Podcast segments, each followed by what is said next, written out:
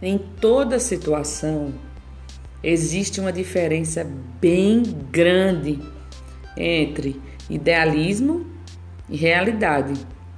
Idealismo é tudo que você cria na sua cabecinha por causa dos seus desejos. Realidade é o que realmente acontece no contexto todo e todo mundo enxerga, todo mundo vê. Muito cuidado. Eu estou focada na realidade e não no idealismo. E você?